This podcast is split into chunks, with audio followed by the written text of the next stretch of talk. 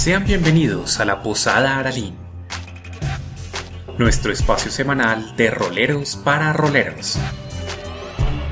Conduce nuestro bardo, Carlos Cortázar. Muy buenas noches a este, programa de siempre de los martes 9 de la noche, La Posada Aralín, aquí a través de su fanpage de Manualidades Casanago. Nuevamente, pues explorando este bello universo que nos corresponde siempre dentro de nuestra imaginación indagar, explorar y todo lo que corresponde justamente a esto, a lo que es el rol. Mil y mil gracias a ustedes que hacen de verdad esto posible. Llegamos ya al programa número 15 y en esta primera temporada que estamos abordando justamente lo que tiene que ver con el tema de construcción de mundos. En esta ocasión sí nos adentramos en un tema muy, muy importante porque en los demás programas generalmente siempre el enfoque era hacia los jugadores, pero en esta ocasión muy, muy especial vamos a estar enfocados justamente en la función de los directores de juego. Y para esto tenemos invitados de primer nivel, como siempre en el programa, pero antes, lógico, presentar a quien siempre está como coequipero aquí, que siempre también hace la apertura también de, de, la posada. Camilo, muy buenas noches y bienvenido a esta nuestra posada Arali. Carlos, muchísimas gracias, estimada audiencia, quienes nos están escuchando en público, bueno, perdón, en directo, es la hora, quienes nos están escuchando en directo, quienes nos escuchan por diferido, por Facebook, a quienes nos escuchan por nuestras diferentes opciones de podcast, sean ustedes bienvenidos. Hoy simplemente los saludo y espero quedarme calladito y aprender un montón, porque lo único que quiero agregar en este momento es la importancia de la construcción de mundos en manos del DM. Y para eso hoy vamos a escuchar dos titanes del tema, de los que ya vieron en el anuncio y que tendremos la oportunidad de escuchar a continuación.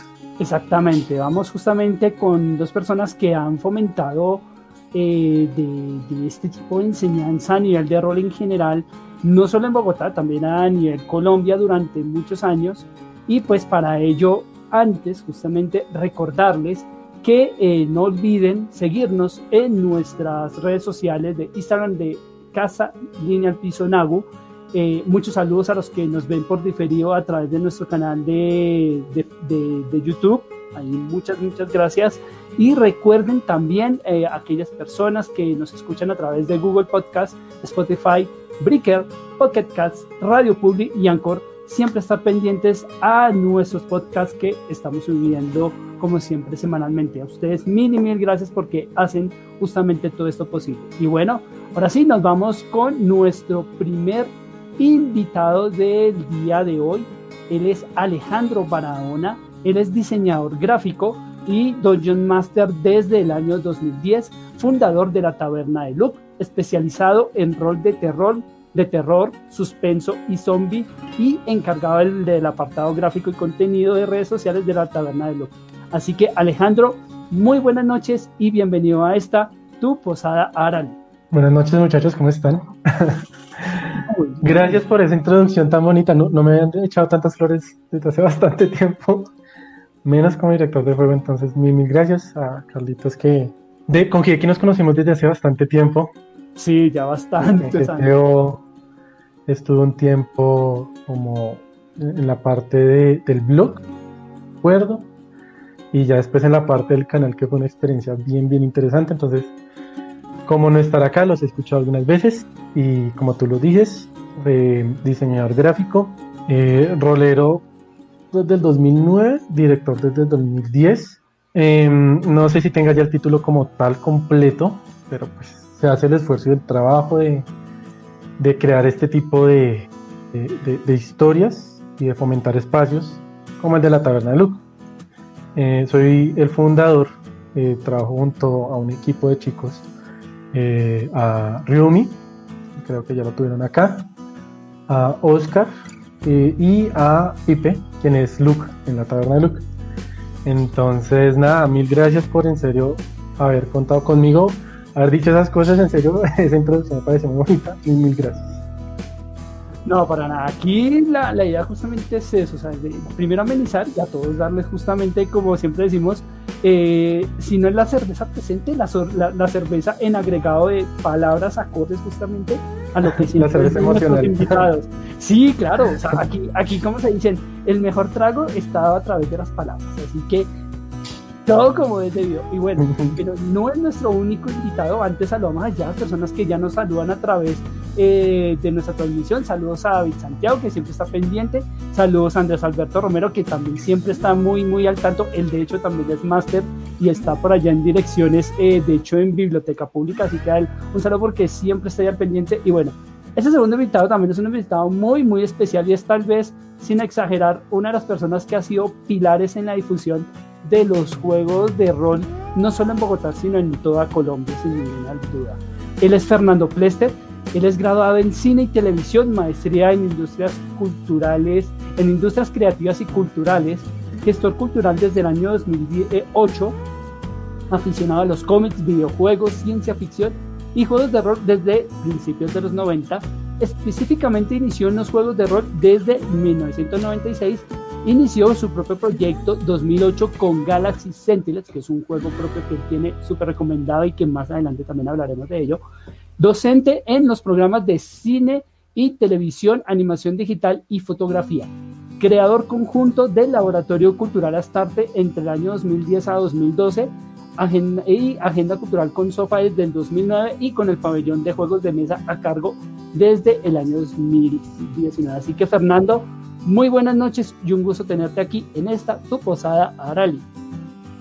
Buenas, buenas. Creo que estuvo bien completa la, la, introducción. Por ahí me faltaron algunas cositas, pero que no vienen tan al.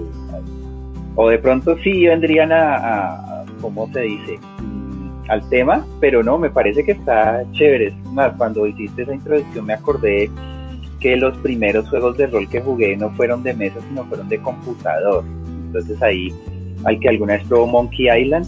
Eso sí, es, esa es una de las escuelas así, esos, de estas mm, aventuras gráficas chéveres. Y bueno, gracias por invitarme aquí. Esa estuvo bien, bien sabrosa ese, ese lager de introducción. No, aquí como siempre en la posada hacemos justamente este, como decimos, este sorbo de inicio para luego embriagarnos en conocimiento durante toda esta hora. Y como bien eh, justamente anticipábamos a las personas, eh, hoy hablaremos justamente de lo que es la formación y enseñanza de directores de juego, que es un rol fundamental justamente pues para todo lo que tiene que, ser, tiene que ver con la existencia y, lo que es la vivencia de, de un juego de rol. Así que bueno, nuestros invitados, la primera pregunta es justamente cómo podemos definir a un director de un juego de rol. No sé, ¿quién, quién lanza iniciativa acá? Empezamos, empezamos la iniciativa por Fernando por experiencia. Eh, bueno, listo. Eh, un director. Eh, yo diría que un director de juego realmente es aquel que disfruta más narrando una historia que viviéndola. Y eso puede ser, yo creo que puede parecer para algunos paradójico, pero no, uno encuentra esos dos tipos, ¿no? Por ejemplo, en, mi caso, yo disfruto muchísimo más creando y narrando historias que jugándolas o que viviéndolas, pero yo sé que hay mucha gente que tiene ese rol eh, o tiene esa preferencia más por, por, vivirlo, ¿no? Eh, yo creo que por eso, por eso también escogí mi profesión de cine y fotografía, porque siento que es como estar tras malinas de ese universo y es como tener esa, esa el director de juego es aquel que se siente inconforme con lo que le llega en los videojuegos, con lo que le llega en la literatura, eh, y esa inconformidad la puede, la puede dirigir de manera creativa hacia contar una historia, pero no una historia tan, tan cerrada como de pronto en las otras preguntas seremos un poco más ampliamente, sino, sino poner como el tapete, ¿no? poner el, el, el marco donde donde estos personajes iban a tener la posibilidad, como decirle, vea, vea muchachos, ahora sí en esta mesa ustedes no van a cometer la embarrada que cometió Atrello por meter a Artax en el pantano. Malditos traumas de la niñez. Sí. Súper buena punto Buena referencia. Sí. Entendí esa referencia. vieja, pero bueno. sí, pero muy, muy buena. Alejandro, ¿algo que quieras complementar esta definición? Bueno, complementando, como tú bien dices, el director de juego es un juez imparcial y es un guía. ¿sí? Es la persona que está encargada de ir hilando poco a poco y en, y en, y en, y en acuerdo no explícito con sus jugadores o con sus aventureros una historia. Entonces, hay, hay un acuerdo, un código que tú, tienes que no está como escrito, no hay un contrato donde tú pongas vamos a jugar, vamos a disfrutar y esto es solo mío y es mi trabajo. No, esto es, es, es un trabajo entre los jugadores y el director. Entonces uno se convierte en guía, en, en, en, en un creador no me gusta muchas veces cuando, cuando a veces es, en chiste, ¿no? Cuando dicen, no, es que el, director es el dios del mundo, entonces lo que dice es absoluto, ¿sí? No, uno, muchas veces es, es un trabajo en, entre ambas partes, es un acuerdo donde yo voy a empezar a iniciar una historia, ustedes van a participar y me van a mostrar qué potencial tiene esa historia. Uno muchas veces, si bien dice Fernando, uno es inconforme y quiere contar quiere, hacer ese ejercicio, también uno quiere saber qué va a pasar en ese mundo. ¿sí? Los jugadores se entregan todo esto. Uno tiene planteado una aventura donde van a ir a descubrir algo y resulta que durante ese momento, durante el momento en que llegan a ese punto, durante el camino, como dicen normalmente, pasan tantas cosas que uno muchas veces incluso como director se emociona, sufre, eh, celebra. Pero ahí está el punto, tienes que ser imparcial. No puedes estar cantando, celebrando, emocionándote porque muchas veces eso suelta pistas, que es algo que yo muchas veces he tenido y me han recalcado como falla. Algunas veces como director, no, no sé hasta qué punto sea una falla, tal vez, pero se convierte en eso, en, emocionarte, en, en, en, ver cómo tu mundo está cobrando vida, cómo tus personajes están interactuando, cómo se están sirviendo todo esto que tienes. Y, y al final uno se convierte, el director de juego se convierte en niño con la expectativa de qué van a decir mis jugadores. ¿Les gustó? ¿No les gustó? Y esperando la frase más bonita que te puede decir un jugador o tu mesa que es ¿para cuándo? ¿Cuándo seguimos? ¿Cuándo continuamos? ¿Cuándo nos volvemos a reunir? En eso no se convierte, es toda esta amalgama y toda esta transición. Sin duda alguna. Bueno, eh, aquí sí para los tres, eh, justamente esa pregunta es, ¿qué, qué ¿qué consideran que deben ser los elementos eh, más característicos que siempre deben estar inherentes a cualquier director de juego de rol? Empezando aquí por Alejandro. Ah, me toca a mí, ok. eh, elementos. Hay, hay varias cosas. Uno es saber escuchar ser un, buen oyente, eh, ser muy laxo con muchas cosas. Hay, hay directores de juego que son directores de manual, hay directores de juego que toman el manual como una guía. De, hecho, los mismos manuales te dan eso, ¿no? Esto es una guía, sírvete de esto. Entonces, ser flexible en ese tipo de cosas. Mm, muchas veces en la taberna de Luke, de hecho, ahorita estamos hablando de eso, de saber improvisar, ser buen improvisador. No nos referimos al, al hecho de voy a sentarme a jugar, nunca me he leído un manual, no sé, ¿qué quieren jugar? Vampiro, listo, vamos a jugar vampiro y eh, vampiro así, vampiro así, no. Es tener una preparación, porque hay que tener una preparación y eso ya nos da otra herramienta, ser súper organizado, muy organizadito.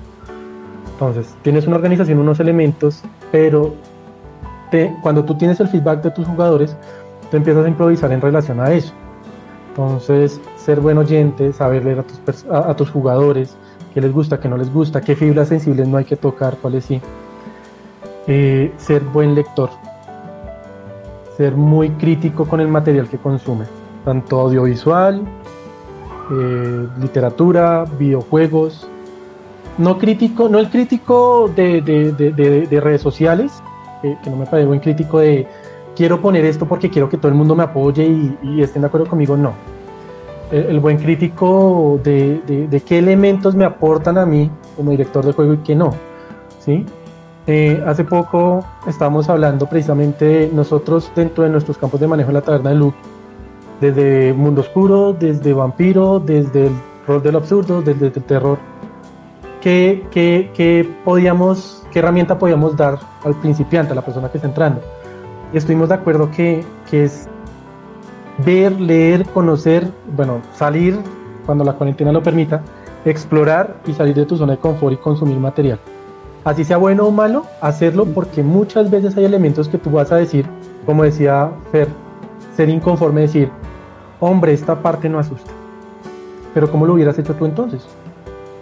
Si vas a, poner ahí el pero, pues, ¿cómo lo vas a hacer? Explóralo a través de tus mesas. Entonces, tiene uno que tener este punto y, y ser laxo, entender que tú lo que quieres es que tu mesa pase un buen rato y tú también, y que exploren, y que conozcan, y que este mundo crezca, y que sea una mesa de muchas temporadas y que no después de una temporada te digan, no, es que no me gustó por tal cosa. Y lo último, siempre tener, y, esto ya se ha en otros programas acá, en, en, en, Aralín, y es el feedback con tus jugadores. Eso es súper importante al final de una mesa, habla con ellos. Terminado la mesa, hablemos, qué te gustó, qué no te gustó, mira, yo creo que como jugador en tal zona no estuviste también, pero ¿qué te parece si en la próxima tal vez exploras esto? Sí, a lo mejor te puede servir esto. Bueno, muchachos, ¿y ustedes qué tal les pareció mi forma de narrar? ¿Algo que les disgustó? ¿Algo que pronto pueda mejorar? ¿Cómo les gustaría tal cosa? Ir creciendo, ¿sí? El, saber escuchar no es tampoco ser súper complaciente, entonces porque mis jugadores quieren enfrentarse inmediatamente a Cthulhu en la primera mesa y soltarles el montón, se los voy a hacer, no. Pero, venga, eh, no sé, me gustaría tal vez explorar esta zona, dale, explórala. Es un juego de exploración, hagámoslo, investiguemos, veamos qué es.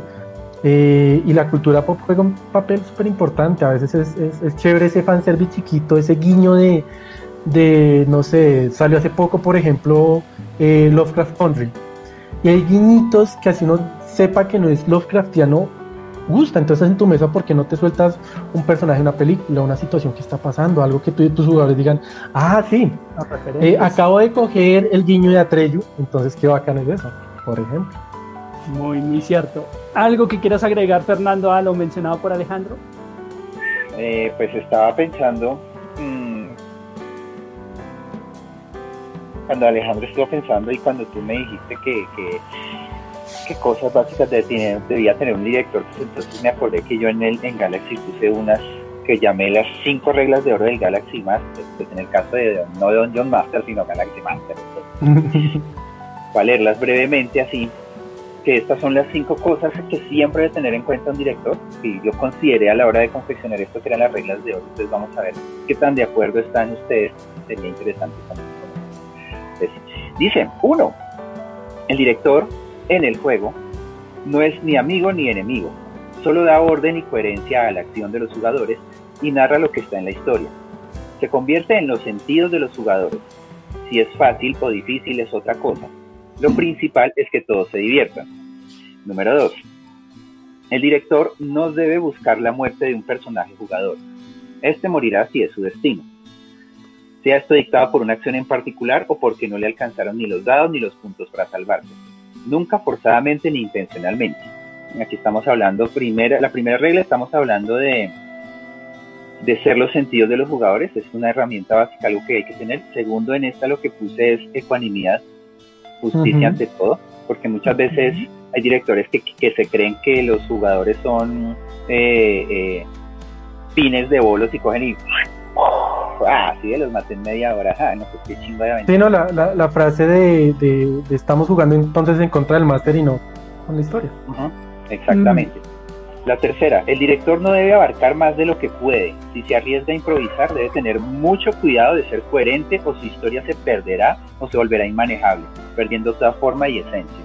Aquí lo que estamos hablando es que el, eh, otra cosa que tiene que tener el director es un término medio entre la preparación y la improvisación, porque si tú preparas demasiado, ponle cuidado que los jugadores se van a ir para el otro lado de lo que preparaste. Pasa. ¿Se ha sucedido? Creo que a Camilo también te ha sucedido alguna vez.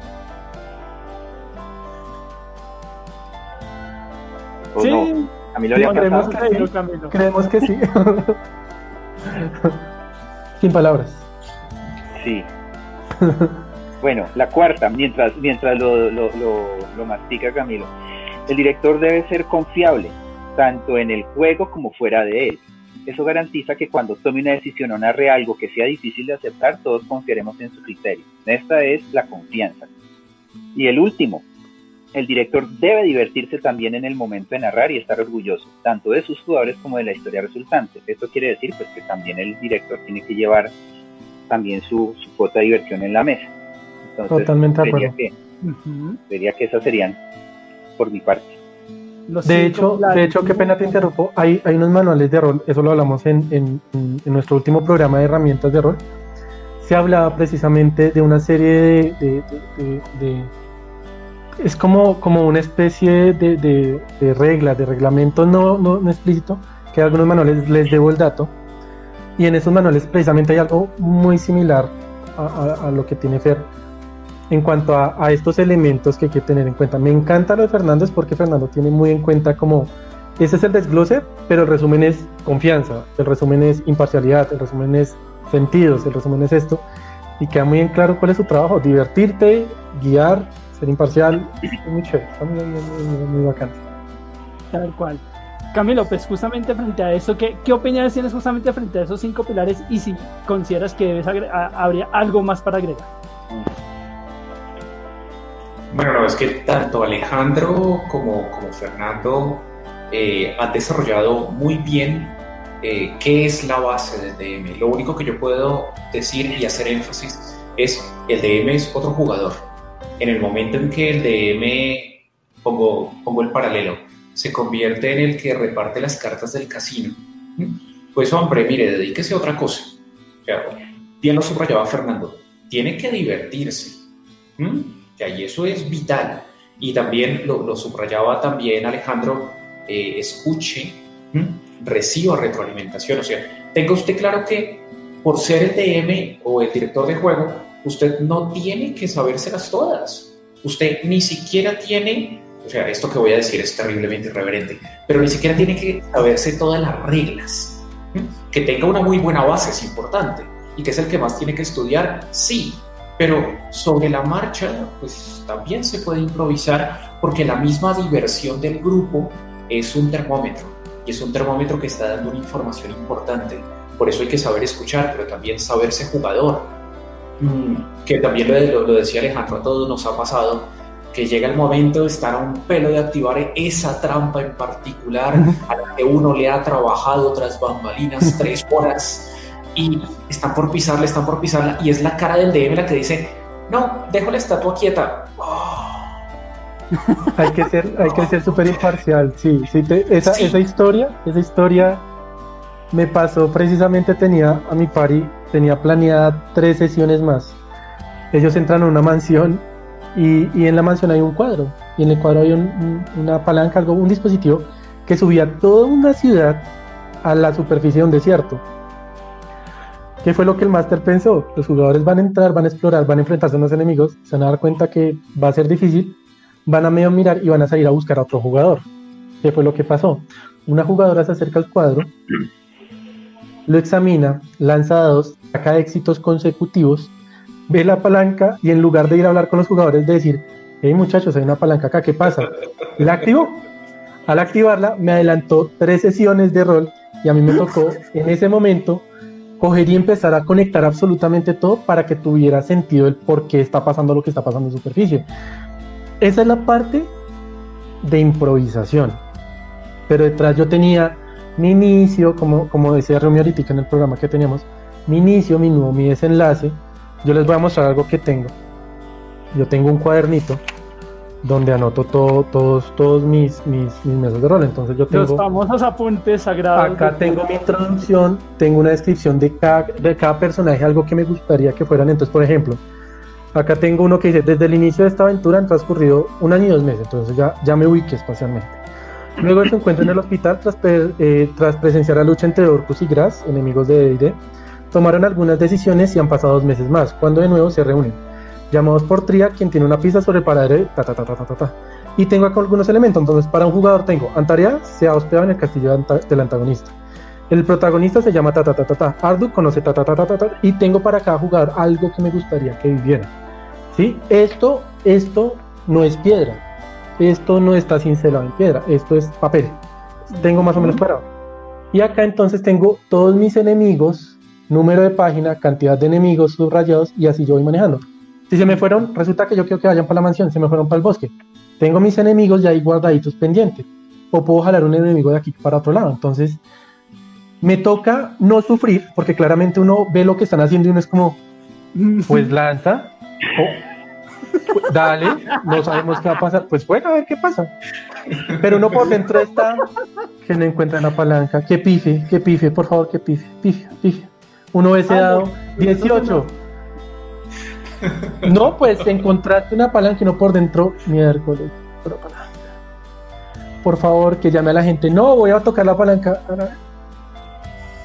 Y como paréntesis aquí rápido, la imagen que les digo se llama el manifiesto del, juego del rol, se llama así, o Role Playing Game Manifesto, de un grupo que se llama Guar- Guardian of Order Inc. Y son una serie de reglas para el director de juego. Voy a leer solo una para que se den una idea. Dice, las reglas está- están escritas en papel, no cinceladas en tabletas de piedra. Las reglas son unas sugerencias, no unos edictos, ¿sí? No hay respuestas oficiales, solo opiniones oficiales. Y hay una serie de, de- de- otras muy buenas, muy buenas. Pero-. Comparado con el de Fernando, estos son de, de rol, el de Fernando es para el director, que me parece perfecto. Que son súper adecuadas. Y aquí justamente vamos a, a tocar un aspecto que ya de hecho eh, Alejandro hará visible y es con respecto a la preparación. Y es justamente cómo consideran ustedes que debe ser la preparación debida de un director de juego para la sesión o aventura que desee desarrollar, empezando por Fernando. Bueno, eh, yo pienso que sobre todo, em, yo creo que eso parte también del gusto, ¿no? Si, si nos vamos a meter a dirigir alguna, alguna historia, piense como cada vez usamos menos de ejemplo Dungeons and Dragons, ¿no? Y yo empecé con eso, es el gran papá, abuelo de los juegos de rol. Parte de ese gusto, diría yo. A partir de ese gusto, entonces tú eres capaz de, de comerte sin masticar, tragártelas como un pato las reglas, pues a, excepción que sea rolemaster o este, eh, pero es posible, es posible. Entonces, eh, eh, la preparación está en leerte muy bien las reglas. Yo pienso que si tú o ser jugador también. Yo creo que uno tiene que pasar primero por ser jugador. Tal vez por eso no es que no es que dirija muchos juegos. No me, me quedé con algunos pocos juegos a pesar de que estudio mucho, pero dirijo pocos juegos porque yo tengo la eh, la reg- el reglamento personal de conocerme bien las reglas porque yo soy de esos que no me baja muchísimo el ritmo eso de espere, espere, espere, me acuerdo cómo es que va la regla y empiezo a leer. Como- por eso es que yo no pude con 3.5. Va- vamos a bar, vamos a mirar bar, un momento. Por eso es que yo no pude con 3.5. Porque qué, ah, espere, no, espere, eso es en el manual del jugador 2. Entonces, ah, no, pero esto es en la regla expandida de los paladines. Ah, pero es que estos son los paladines de, de Waterdeep. Ah, no, pero no sé qué. Y, eh, no, ahí se acabó, se acabó la historia. Olvídese. Entonces, por eso es que yo creo que la mejor preparación es aprenderse muy bien las reglas y, y generar, eh, generar, ustedes no saben lo de dirigir rol, cómo me ha servido para lo que es escribir guiones y escribir novelas y dictar clases. Eso es una maravilla, yo por eso me especialicé en fotografía. Ahora, eh, inicio, nudo, desenlace. Y, y yo creo que una muy buena preparación para, para uno como director es parte de lo que decía Alejandro y es que uno tiene que considerar cada partida como si fuera un episodio de una serie. Eh, yo creo que si uno, si uno lo ve así, entonces puede o hacer un capítulo unitario estilo Monster of the Week en X-Files, o como decirlo así, una cosa un poquito aparte, o como estos side quests en los videojuegos, y, en otros, y nos vamos con la mitología principal. Lo total. chévere es que ahorita hay, muy referen- hay muchos referentes para eso. Entonces es, aprende, apréndete muy bien las reglas. Segundo, arma un esqueleto, como dije yo, un esqueleto básico, por si se van para norte, sur, oriente, occidente, tú ya sabes cómo... Y, y, y- y lo mejor que puedes hacer es tener tus apuntes de lo principal y no pensar... Eh, sí, la historia tiene que tener un inicio, nudo y desenlace, pero la exploración tienes que pensarla de manera esférica. Esférica, esférica si es que uno no puede pensar la 360, uno tiene que pensar la esférica, porque yo era de los que ponía trampas en el techo y nunca me las pillaban. Eso es. Eso es tan triste cuando no te, tiene estructurada la trampa el enemigo y el man está por allá escondido otras bambalinas esperando a que lo llamen. Ujú. Ah, muy cierto. Eh, Alejandro, ¿qué eh, quieres complementar justamente sobre esta pregunta? Siéntate una sesión antes a hablar con tu mesa de qué les gusta. Conócelos. Escúchalos, charlen, una tarde relajadita y diga, mira muchachos, vamos a empezar a jugar, pero antes de armar personaje, charlen un ratico. ¿Qué película te gusta? ¿Qué, qué, qué mundo conoces mejor? Muchas veces damos por hecho que nuestros jugadores son, tienen la misma cantidad de conocimientos que nosotros. No. Hay personas que son nuevas, que a duras penas han visto o, han escuchado de películas como El Señor de los Anillos, que, que, saben de esas cosas, pero todo el mundo ha visto alguna película. ¿sí? Hay películas ahorita por plataformas, cosas que se han vuelto populares de, esta cultura pop que, que, que, es fácil de enganchar. En Sofa nos ha pasado mucho. Sofa, nosotros, pues la Tana de Luke es un semillero nosotros lo, bueno, lo llamo semillero, puede que esté fallando, pero lo llamo de esa manera.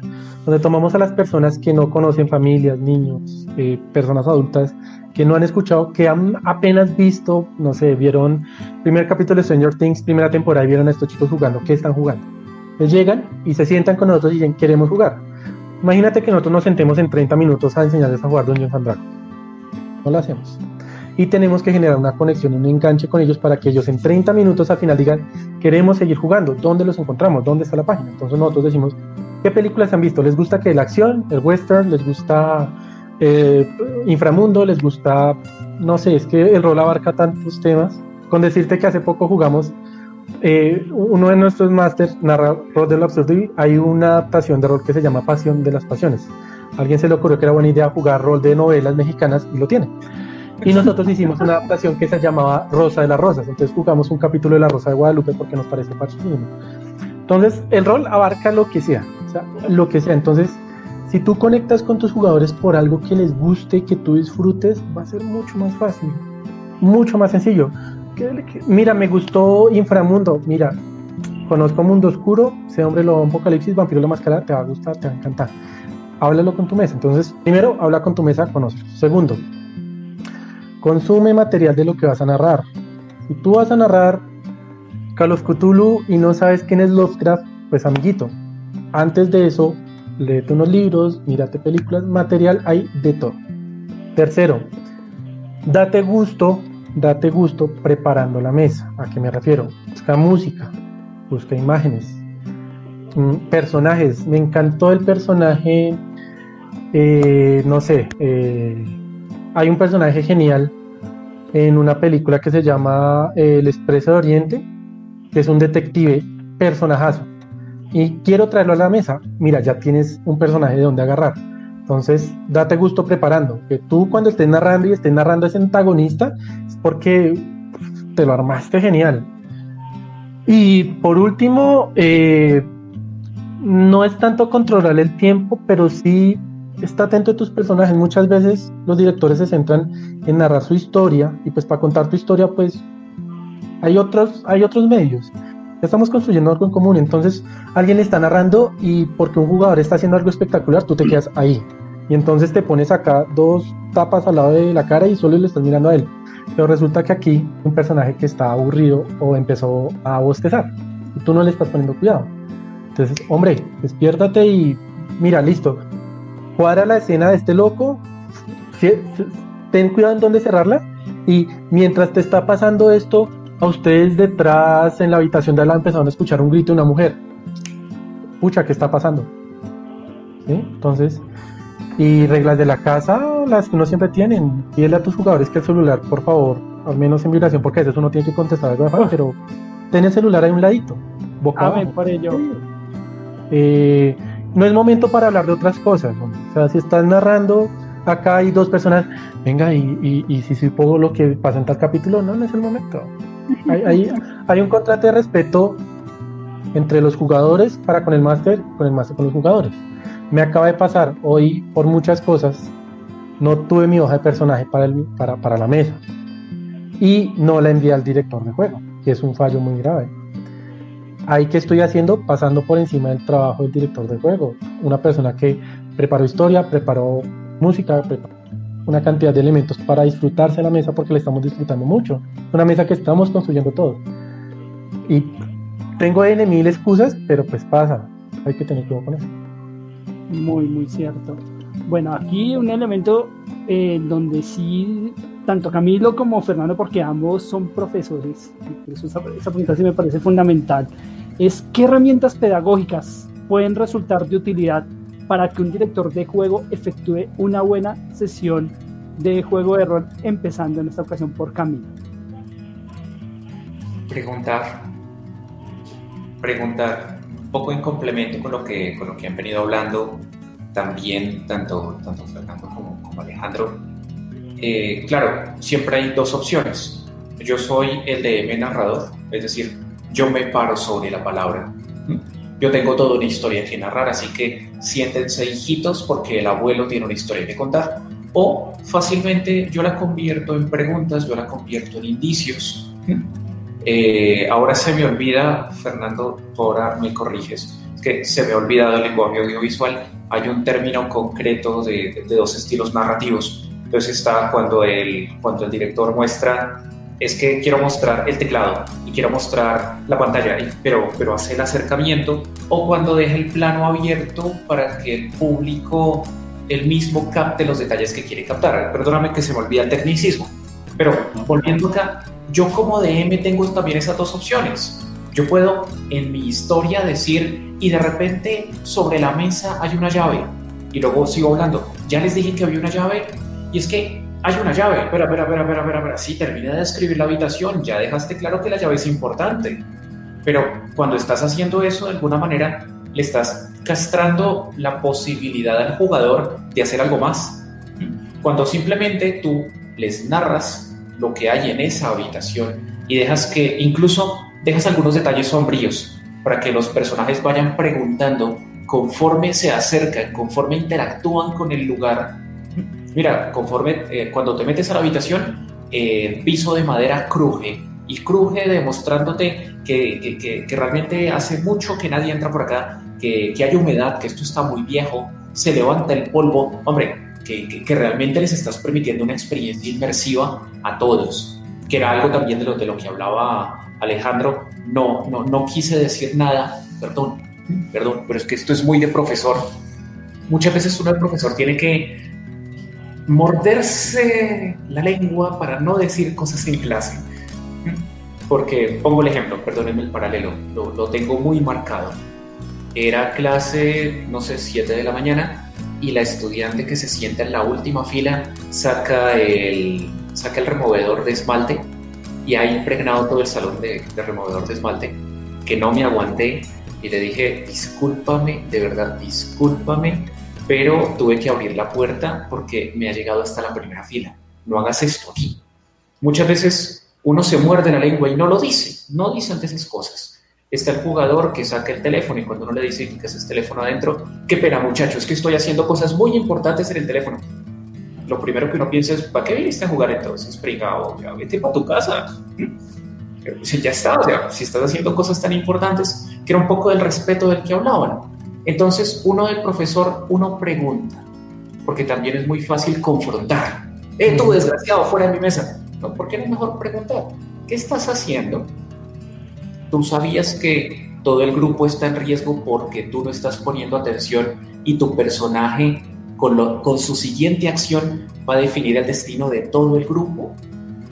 Uno lo estaba haciendo, pero de una forma que atrae al jugador, no de una manera que lo invita a defenderse. Eso lo siento, es, es muy, muy en bruto. Yo sé que me he extendido mucho, pero es la manera más sintética de decir yo de profesor que he traído a, a mi ejercicio como DM. Eh, Fernando, que quieras justamente sumar. Pues yo creo que yo creo que yo he hecho el ejercicio inverso. Como yo empecé fue como director de juego, todo eso me pudo servir para poder, digamos, hacer un ejercicio pedagógico un poco diferente. Eh, algo así, yo creo que muchos de mis estudiantes no saben que yo les estoy roleando el, la clase, una vaina así.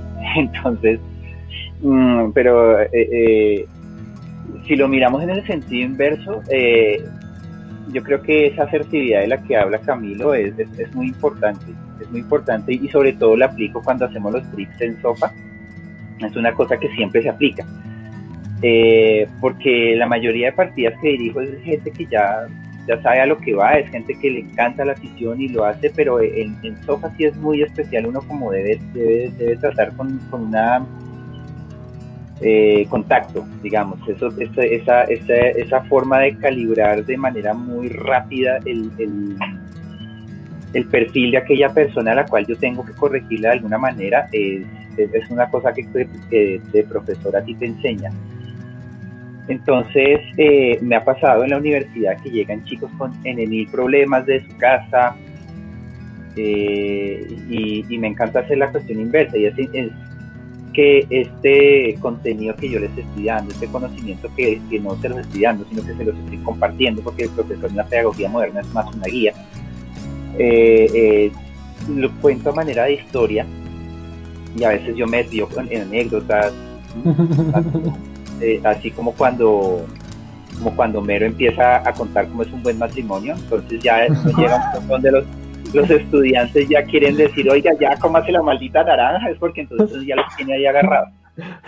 Entonces, entonces es, chévere traspolarlo de los ojos de rol a la pedagogía. El ejercicio contrario lo estuvimos pues haciendo en sopa con esto de detectar rápidamente el perfil de personalidad de la gente, así como muy, como muy como incito, en caliente, como dicen por ahí. Mm, es, que siempre es complejo maniobrar justamente con ese tipo de distancia y por ello mismo lo preguntaba a los dos porque eh, ambos justamente se, enfocan hacia dos eh, no, dos maneras, dos formas de llegar al jugador y ambas son completamente válidas. Simplemente son metodologías que de alguna u otra manera tienen una misma finalidad y un mismo sentido que es desarrollar diversión en quienes se implican dentro de la mesa de rol, que creo que es lo fundamental. Ahí sí, como digo, los caminos son infinitos, pero la meta sigue siendo la misma. Y eso es, considero que es lo más importante y que siempre está como punto en común. Bueno, aquí algo que sí siempre, siempre sucede, y, por esto también la pregunta cuando, cuando las cosas, digamos, no, no salen bien, porque pues también hay días malos, a veces pues, los directores también son seres humanos, a veces los jugadores olvidan ese sentido, y es justamente qué aspectos pueden resultar negativos para el crecimiento y toma de experiencias constructivas para cualquier director de juego, empezando en esta ocasión por Alejandro. Es que, es que eso es complejo, porque el juego no tiene que... Mira, en, en cualquier trabajo, en cualquier actividad, eh, en cualquier momento donde compartes con personas, hay, hay momentos y lugares para todo. Eh, aspectos negativos, yo siento que si en algún momento, como tú dices, ¿no? a veces uno no tiene un buen día o, hay momentos complejos, es mejor que tú aplaces. Mejor que tú aplaces un poco eso. ¿Por qué lo digo? Muchas veces, no sé si, si, si a ustedes como narradores les pasa, cuando uno está narrando una mesa, uno logra empujar. Es como si uno estuviera empujando la misma energía que uno quiere que ellos sienten, que uno está sintiendo, que ellos la sientan. Entonces, em, si estoy narrando terror y estoy desarrollando una escena densa, ¿cierto? Pues resulta que yo quiero que ellos sientan eso. Entonces, claro, tengo la descripción, tengo la música, tengo esta herramienta, pero cuando tú estás describiendo, cuando estás narrando, tú empiezas a cargar una energía poco a poco se va impregnando en ellos. Y, eso es también un éxito, es, algo que está ahí. Pero resulta que tú ese día estás estresado, no estás bien, en una pelea, lo que sea, y te sientas a, jugar, a narrar, y resulta que un jugador empezó con su chistecito, con su comentario, y tal vez ahí está permitido, pero empezó a, a socavar, a socavar, a socavar, y entonces tú empiezas a convertirte en un narrador parco, no, bueno, lancen, y háganle, o venga, pues, se encontraron con esto. No funciona igual. Incluso en un trabajo muchas veces uno no lo hace igual. Y más te estresas. Entonces saliste de una mesa de rol cargadísimo. ¿Sí? Entonces, si eres de ese tipo de personas, mejor reprograma la mesa. Vuelve y juega, todos somos humanos. Y que tú le digas a tu mesa, muchachos, en ese momento no estoy teniendo problemas. Que no cuadramos la mesa para mañana o pasado mañana no sé, cuadramos ahí algo, Ahí miramos qué hacemos, yo lo hacemos bien, pero no hay problema. tu mesa no te va a decir, no, no volvemos a jugar contigo. No, no, ellos entienden, porque ya hay, el, vivir las historias que estás contando con tus jugadores los hacen amigos. Tú estás creando recuerdos. Tú estás viviendo cosas con personas que fuera de la mesa de rol tú vas a estar, oigan, se acuerda tal cosa, ¿no? Y se van a disfrutar esos recuerdos. Tú estás haciendo recuerdos ahí. La gente no te va a decir que no. Ahora, si eres de otro tipo de persona que eres capaz de separar, de dejar los problemas, o sea, de llegar a la mesa de rol y dejar los problemas allá afuera y sentarte a concentrarte, válido. Hay momentos en que yo estoy súper cargado, estresado y me siento a jugar, no por el desquite, sino por concentrarme en algo más. ¿sí? No quiero somatizar cosas de mis problemas en la mesa rol porque vuelve y juega, ya los dejé allá. Pero vamos a jugar, entonces venga. Es como cuando tú te sientas y dices, pase un mal día, algo está pasando, veámonos una película. Lo mismo es, venga y miramos y par de, rondas tú estás riéndote, estás más relajadito, sales de, de la mesa de rol, coges en la bolsita que hasta ya tus problemas, los coges, te los cargas ahí en la maletica y vas y ya los puedes analizar de pronto con más calma. Pero no los lleves a la mesa, déjalos allá. Entonces, lo negativo es que no sepas diferenciar, lo negativo es que tú te obligues y te fuerces a hacer algo que en ese momento no estás dispuesto a hacer. Fernando lo está diciendo súper claro, tú eres los sentidos de tus jugadores en ese mundo. Y si tú vas a permitir que se vicien por cosas, vas a terminar con tus jugadores diciendo, esa no fue igual, ¿qué pasó? Pues eso se puede solucionar desde antes.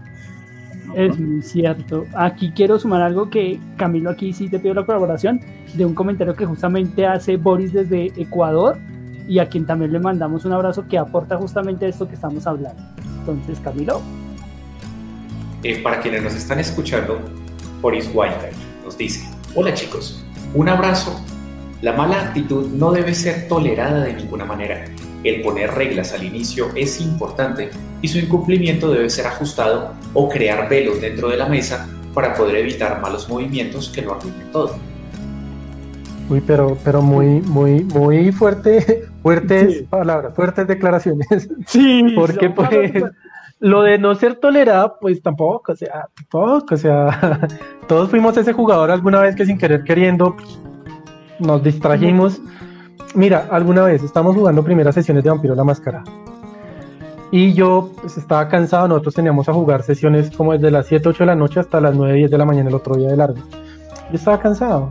Y pues hasta ahora le estaba cogiendo el ritmo. Y yo me englobé y estamos jugando y resulta que había unos vampiros que se llamaban La Sombra, yo ni, ni idea qué era. Y estamos jugando en el hospital de Kennedy y teníamos que ir a sacar a un man. Está ahí normal. Yo como me englobé no escuché que eran La Sombra. Yo me fui allá y llegué y dijeron, bueno, tienen que entrar y no pueden ser detractados porque pues el juego se llama Vampiro la Máscara. yo, bueno, listo. Pues yo me acerco a los generadores de electricidad y los rompo. Entonces, en serio, yo sí, pues, ¿por qué no?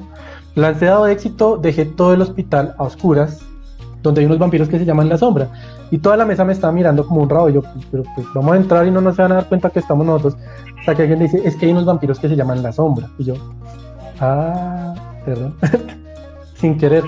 Pasa, entonces era así de no se va a tolerar ninguna mala actitud. No, pues ahí... aquí, aquí, aquí, hay que, aquí hay que hacer un matiz importante, porque una cosa es el error que, que, todo, que todo el mundo de jugador ha cometido. Incluso tengo la excelente idea y me saco una pifia en el dado, pues hombre, mi excelente idea hasta ahí llegó. Y terminó siendo una gran payasada y puso en peligro el grupo. Eso es un escenario. Y otro escenario que incluso hemos hablado en, en programas anteriores, cuando de verdad, o sea, como, como lo que tú decías en cuanto al DM, a veces yo, yo estoy en mal plan y, y, le digo a mis jugadores, mire, dejémoslo para otro día.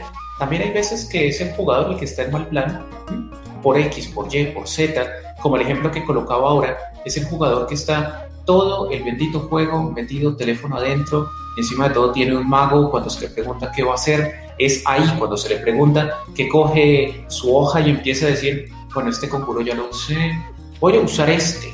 ¿Usted está seguro que va a usar ese? Yo, pues sí, que tiene de malo? Ok, listo, tú lo usas, ficha movida, ficha perdida. Pero es cuando se le da un poco más de escenario y el tipo dice, ah, como que no era, como que no era muy bueno usar un conjuro de manos ardientes a la mitad de un bosque o otros escenarios, madre, que la lista es larguísima. Pero es, básicamente porque el jugador no estaba con sus cinco sentidos, que esto es más un tema de mala actitud, de, de, jugador que, que, no quiere rolear. Ustedes lo, lo, venían hablando hace un rato, súper valioso.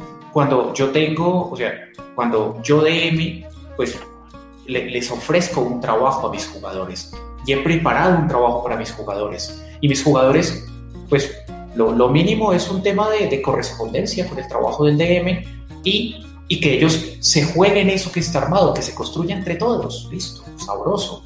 Pero cuando está este jugador que por alguna razón X, o sea que no necesariamente es no le gustó el juego, sino algo le pasó y el tipo no quiere estar, pues fácilmente él pudo antes de eso llamar y decir, oiga, qué pena, no, no llego, no llego, luego te cuento, gracias, hasta luego. Y no pasa nada. Se le extraña en la mesa un montón, pero no pasa nada más.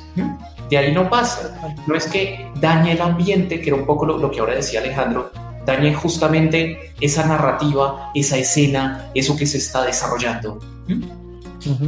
y, ya. Es que, eh, ahí para agregar lo que está comentando Andrés Alberto Romero, si me colaboras por ese lado. Ok, dice, de acuerdo en que el DM debe conocer el juego. En el caso de Vampiro la Mascarada, muchos narradores creen que es un D&D Darks, Darks.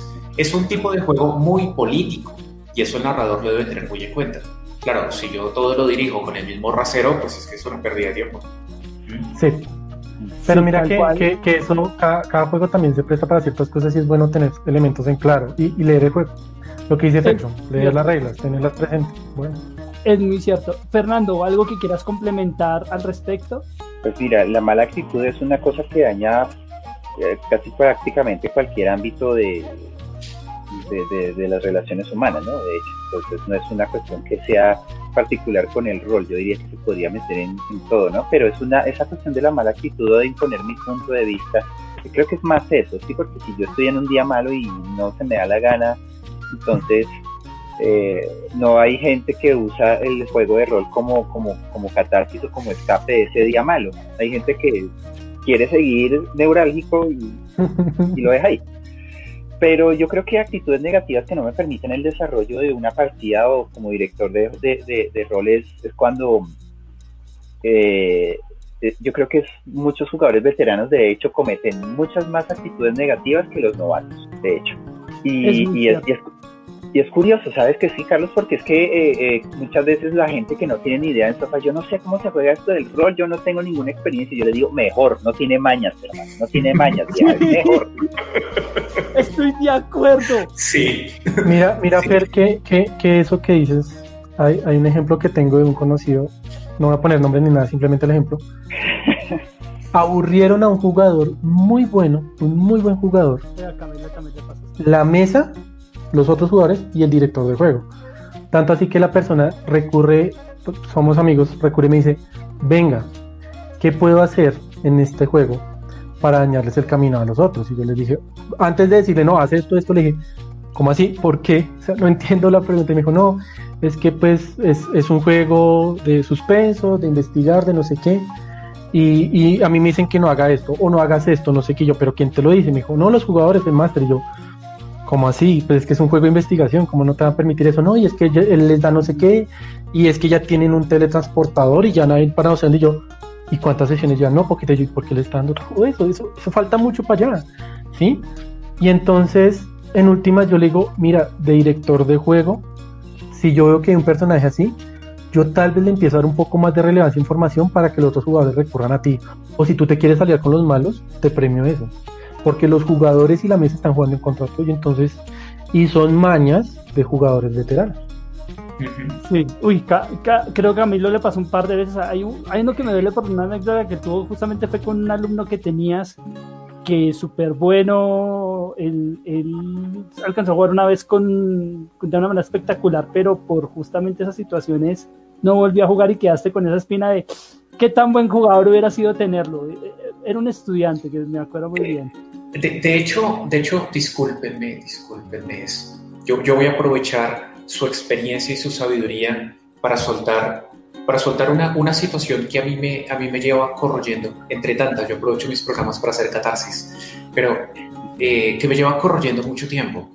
Yo, bueno, ustedes, ¿qué le dicen a ese jugador? Pues, lo, básico, ¿no? Oiga, que quiero empezar a jugar. Ah, listo, si le hace el manual del jugador. Uy, no, pero es que yo no tengo tiempo. ¿Usted por qué no mejor me lo resume en el juego? Ustedes, ¿qué hacen ante este personaje que dice, es que igual la gente de hoy ya no lee? Los escucho. Inspírenme. Yo lo que Eh. hago es, yo lo que hago así sencillo, bueno, yo se las voy diciendo por el camino, bueno, entonces lo, le entrará con sangre ese manual de jugadores ahí de la partida realmente, que lo terminará obligando a leer. Y entonces Oh, ¿qué yeah. puedo hacer, puedo hacer un, un acuerdo tácito con los otros jugadores antes de la sesión y decirles, bueno, entonces todos ustedes, eh, cuando yo diga que se van a leer conmigo, van a decir, ¿listo? Entonces, bueno, entonces para la siguiente partida la clave, parte de la clave de, de- de- del acertijo es, está en, en- en uno de los capítulos de la guerra y paz de Tolstoy. ¿Listo? Y todos que digan listo, y el que no leyó, entonces, ¿seguro? Sí, seguro.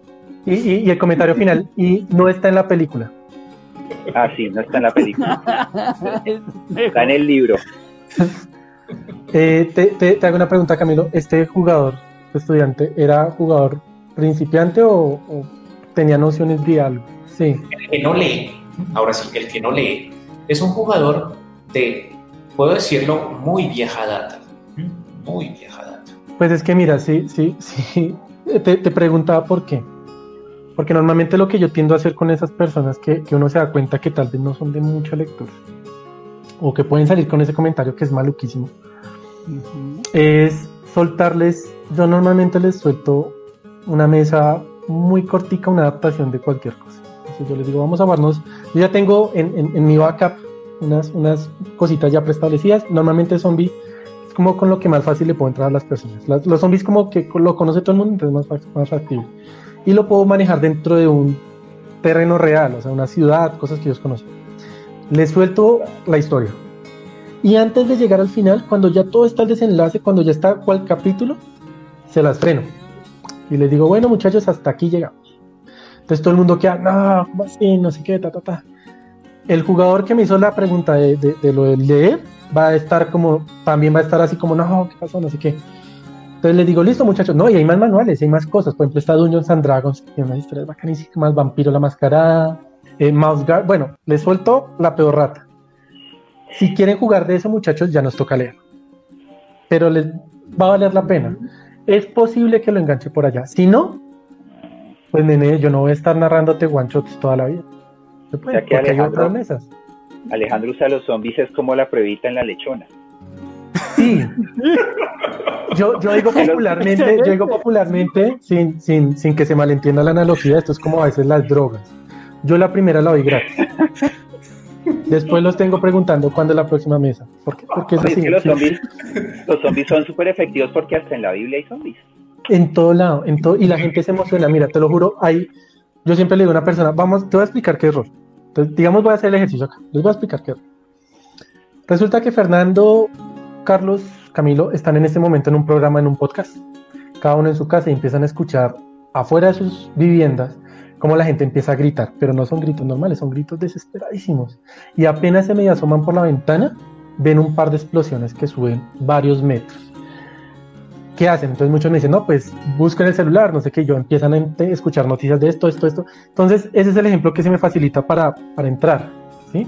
Ya después uno les dice, muchachos, tema hay, vuelve y juega, hay pasión de las pasiones, entonces mesas de rol ahí para los... Literalmente, y hay para todos los gustos.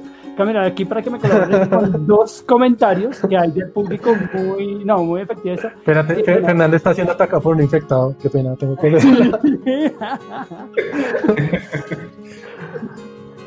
Bueno, sí, aquí, aquí, hay, aquí, hay varios, aquí hay varios comentarios, está bien, voy leyéndolos tal cual como, como Carlos me, lo- me los comparte. Manuel Prieto nos dice, es que pienso que la mala actitud tiene muchas definiciones.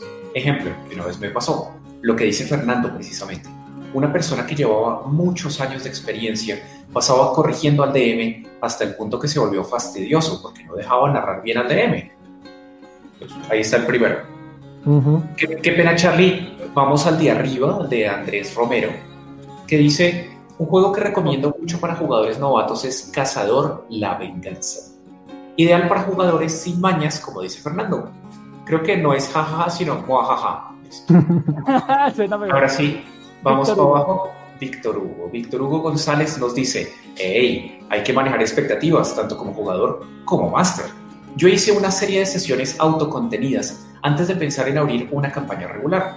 Dos años después, y seguimos en juego semanal, aún con una pasantía en otro país y coronavirus. Qué genial. interesante, que iba la plaga. Monty Crowley dice... Ay, eh, Cami, ¿te puedo interrumpir un segundo? Claro. Monty Crowley es un amigo, él se llama, bueno, Monty, le vamos a decir Monty, jugador de rol, fanático de Call of Cthulhu, y él, uh, él, participó en varias de mis mesas, es un jugador bastante interesante, y él es profesor. Y él ha llevado mucho, si no estoy mal, no sé si él me corrige más adelante, él está basando algo de su tesis precisamente en, en cómo guiar todas estas partes de, de lo que es ser jugador, narrador de rol súper interesante. Súper bueno. Cuando tengas la tesis, Monty, porfa, por interno, pásanos el vínculo que vale la pena leerla. Un saludo a todos. Considero que en cuanto a obligar a alguien a participar de un ejercicio lúdico como este, me refiero a la lectura para consolidar la aprehensión de un juego, es de mucha paciencia y de buscar estrategias. Se deben buscar soluciones para poder persuadir la lectura o masticarles el contenido para que ellos lo puedan digerir. Es decir, Esa respuesta de Monty respalda el tema de usa títeres. Capítulo 1, yo soy un guerrero, yo soy un mago, Está bien. No, no, no, no me burlo. De hecho, tiene, tiene, razón. Y hasta que buscar, buscar, herramientas para que la gente. Mira, cuando tú estás en el colegio y te dicen, vamos a leer. Entonces, muchachos, vamos a introducirlos a la lectura, les vamos a soltar el nombre de la rosa. Y pues es un pelado de primario, no va a quedar como, ¿qué? ¿Ah? hay otra cantidad de lecturas que tal vez sea más fácil para que vayan digiriendo y vayan llegando a ese manual más grande. Está, por ejemplo, no sé, un fiasco, un club de los martes, un Everybody's John, sí, esos, esos jueguitos para poquito a poco ir escalando, entonces ya después nos pasamos a un rol viaje escuela, después si nos llegamos a un vampiro la máscara, Aurora Briseño nos dice, el DM que me introdujo empezó con un personaje prehecho y sobre la marcha me iba diciendo, y ahora tiras, y ahora puedes hacer esto. Me súper divertí. Y ahora me pongo a leer aunque esté en inglés. Ahí está. Oh, SDM, SDM, por favor, felicítalo de mi parte, Aurora. Buenos DMs. Muy bueno. Tal cual, bueno. Como siempre en estos temas que son tan deliciosos, el tiempo se nos queda cortico, pero muy importante, ustedes, ¿qué consejos iniciales le darían a cualquier persona que quiera iniciar como director de juego de rol. Empezando por... ¿Iniciativa? ¿Iniciativa? no, iniciativa por experiencia gana Fernando. Listo, Fer, Iniciativa más uno. Bueno, entonces, eh, es, no, de todas maneras es un poco lo que dijo también Alejandro. Si usted quiere meterse por el camino del director, escoja un juego. Eh, tiene ahorita muchísimas eh, herramientas digitales para poder escoger el juego y, aún, y ya lo tenga fichado, por más de que sea tan complicado, por más de que sea un rolemaster, por más de que sea un Eoris, usted puede, este, voy por este, entonces lo lees, lees todo lo complementario, ves todas las películas complementarias y, ya en ese punto, ya cuando vayas a tener tu primera mesa, eh, eh, como se dice, tu mesa este, te estrenas como de ya has tenido mucho, tienes mucho material de dónde sacar por si, por si se te cuelga o algo así. Ah, y eso sí, si usted se quiere iniciar con DM, por favor, hágame caso. Busque a sus mejores amigos y diríjale a sus mejores amigos, porque si usted la embarra, ellos lo van a entender. O si se la van a montar, lo van a hacer con mucho cariño. Alejandro. Fernando, Fernando se adelanta a la que iba a decir exactamente. Si vas a arrancar a narrar, narrale amigos, por favor, háganle caso a Fernando, él sabe lo que está hablando. ¿Por qué? Muchas veces queremos arrancar a narrar y he visto en la taberna de Luke y en otras páginas de Facebook que dice, quiero empezar a narrar, busco gente para jugar. Ah, no sabes quién te va a llegar, no los conoces y te van a aburrir. O sea, vas a jugar 50-50. Es posible que te aburran o que te digan que bacana es la mesa. Mientras que si son amigos, posiblemente te van a decir, ¿y por qué no haces mejor esto? O porque tal vez el sistema no es, y más si de pronto quieres hacer una adaptación, a veces pasa.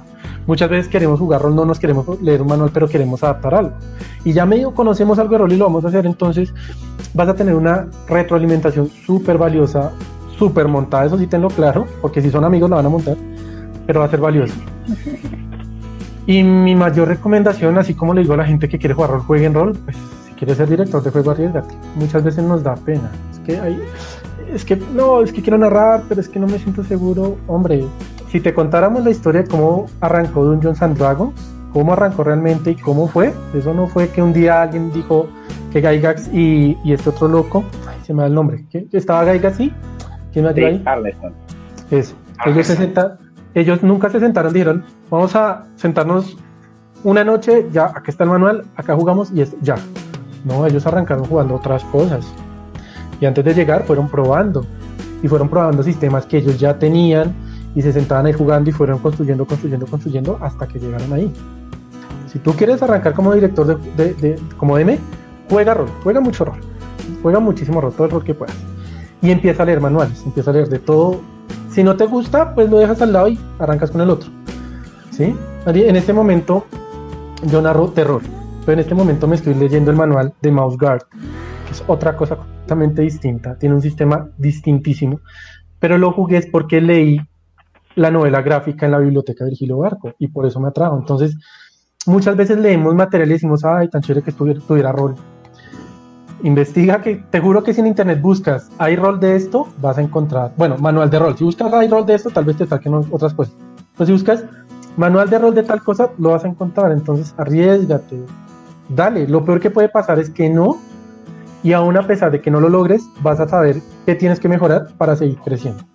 Mis primeras mesas de rol no fueron buenas. Y, eran zombies cosas que yo conocía. Y no eran buenas. Y todo el mundo me decía, ¿y en serio se terminó así? Y ya, o sea, ya eso es todo. Y yo quedaba, no, sí, es que eso es lo que preparé. Y con la práctica, y esto también es de práctica, esto es de mucha práctica, ¿eh? de, de narrarle a amigos, de para que hacer la primera mesa, todo bien que en la siguiente sesión me voy a poner la 10 y va a salir algo mejor. Salió, sigue, sigue, sigue creciendo, sigue retroalimentándote. Ya tienes control de eso, listo, ahora sí bótate por narrar la gente que tal vez no conozcas. Actividades y eventos hay de muchas cosas, hay, hay muchas actividades, hay muchos eventos, participa. Pregunta, preguntar no le hace daño, bueno, ciertas preguntas no le hacen daño a nadie. Pregunta que, que te van a dar buenas respuestas y te van a enseñar. Hay gente que está dispuesta a enseñarte. La taberna de Luke, de una vez hago la invitación. En la taberna de Luke, si tú tienes dudas de lo que sea, escríbenos. La taberna de Luke es la taberna también de ustedes.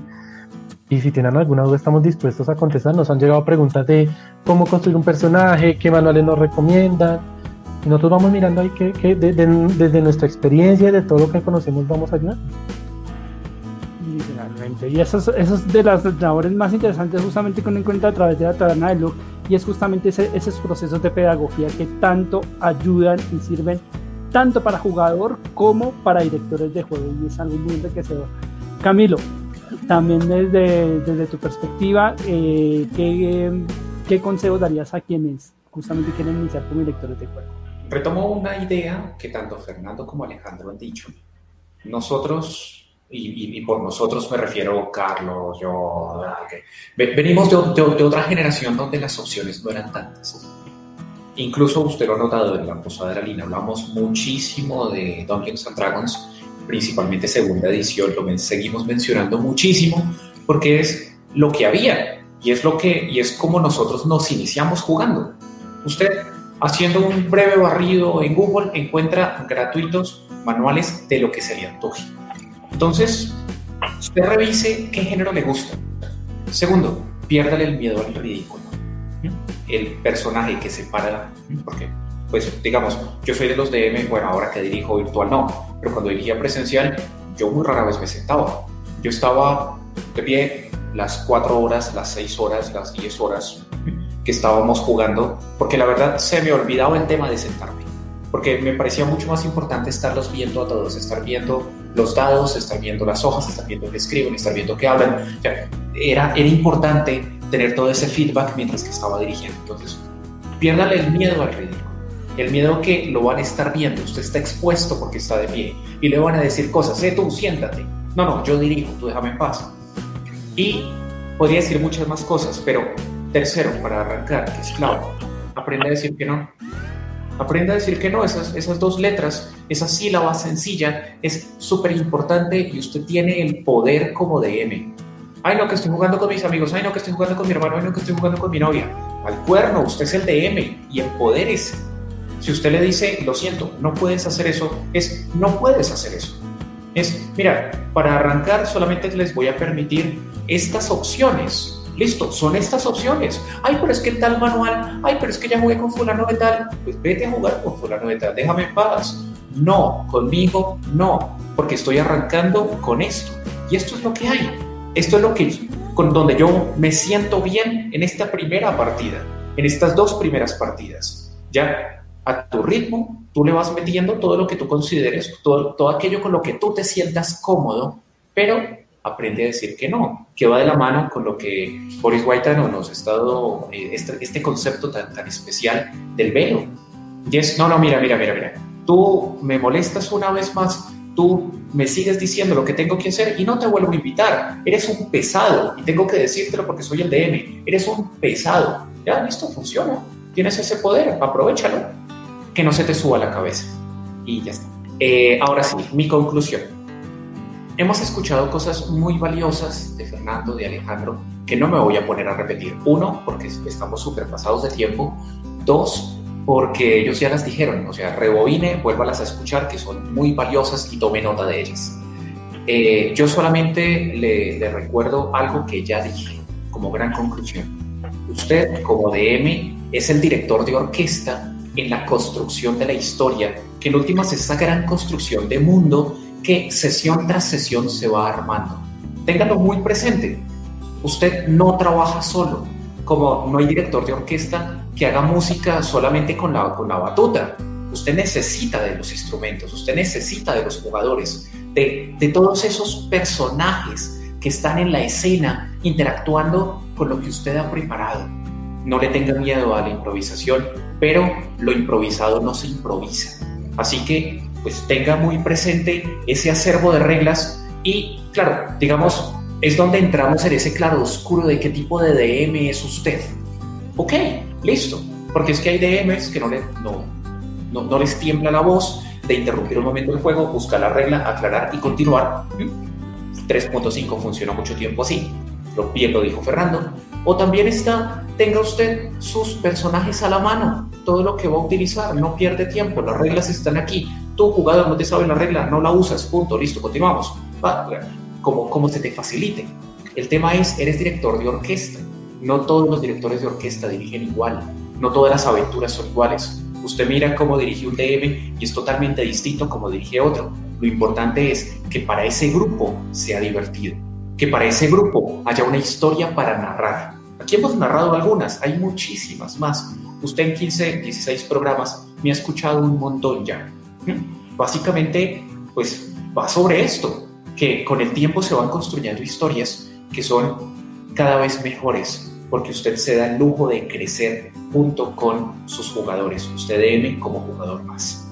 Gracias Camilo por la conclusión y bueno, a nuestros invitados mil y mil gracias. Creo que había sido el programa más extenso, sin duda alguna, pero ha valido la pena Fernando, mil y mil gracias por estar aquí presente. Eh, ojalá te podamos tener en más oportunidades a futuro y pues eh, también pues, eh, que puedas hablar rápidamente sobre el libro justamente que, que tienes dedicado, construido justamente sobre este escenario de, de, todo esto que nos gusta de rol. Y mil y mil gracias nuevamente. Bueno, listo. cuando quieras me escribes y, y podemos seguir hablando con, todo lo que tiene que ver con rol y bueno, pues ya saben, muy rapidito, ustedes escriben en redes sociales arroba Galaxy Sentinels y ya, listo, ya. Galaxy Sentinels. Este es el, este es el libro y si quieres después podemos hablar más, más larguito de este juego de rol que hice. Y así ya Alejandro escuchó bastante de ese y bueno, cuando quieran y un gusto haber estado aquí en el programa de hoy. No, con todo gusto. Gracias a Fernando Ayala por esa presencia. Alejandro, mil y mil gracias igualmente por estar presente en el programa de hoy. Muchachos, gracias en serio por la invitación. Me, me, reí bastante, es un ejercicio muy bacano. Mm, voy a aprovechar rápidamente la cuña. Los invito a conocer la Taberna de Luke. En Facebook, la Taberna de Luke. Eh, Rol Bogotá, en Instagram, la Taberna de Luke. Ahí estamos súper pendientes de ustedes. En YouTube, en Twitch.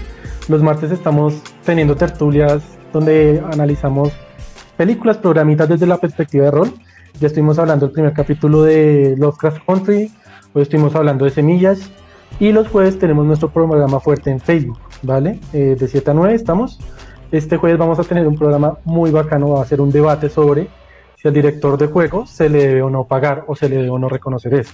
Vamos a tener un, debate, dos invitados, ustedes los acompañen para que también pasen un ratico, nos, nos ven, charlamos, la pasamos bien y nada, Carlitos, chévere volverte a, ver, a, charlar y más en torno al rock, que es algo que, me doy cuenta y disfrutamos mucho. Camilo también, eh, muy de acuerdo con muchas de las cosas que dices. En algunas tengo, pues, sentimientos encontrados, dicen así, pero creo que eso hace parte del debate y de la construcción, porque cada uno tiene influencias muy marcadas de rol. Y a Fernando, gracias a Fernando, que ya, ya lo tuvimos en, en dos, dos, especiales en, en la Taberna Luke y nos disfrutamos ambos programas. Mil, mil gracias en serio por, por, por el espacio. No, ustedes mil y mil gracias. Esto es lo más sea justamente el rol, que es hacer justamente esta cofradía de amabilidad y como dicen, embriagarnos de conocimiento. Creo que es la mejor manera de, alcoholizarnos, la verdad sea dicha. Es el mejor alcohol, el conocimiento, las palabras, las reflexiones y todo esto que, tanto nos agrada. ¿verdad? Mil mil gracias y a ustedes que nos acompañan, que están aquí comentando, de verdad les agradecemos. Recuerden seguirnos estar pendiente allí a través de nuestro Facebook Manualidades Casanago. Este espacio es para ustedes eh, en este programa número 15 que estamos muy gratos de, llegar a eso y seguiremos, seguiremos así como siempre cada semana. Ya saben, la cita los martes 9 de la noche, hora Colombia, para disfrutar de todas esas anécdotas. Mi nombre es Carlos Cortázar, el bardo errante, y les agradece la compañía y la sintonía durante este tiempo. Un abrazo cordial, pásenla súper bien y nos encontramos nuevamente en ocho días. Chao, chao. Esto ha sido todo por hoy. Los esperamos en una próxima emisión. Síganos en redes sociales.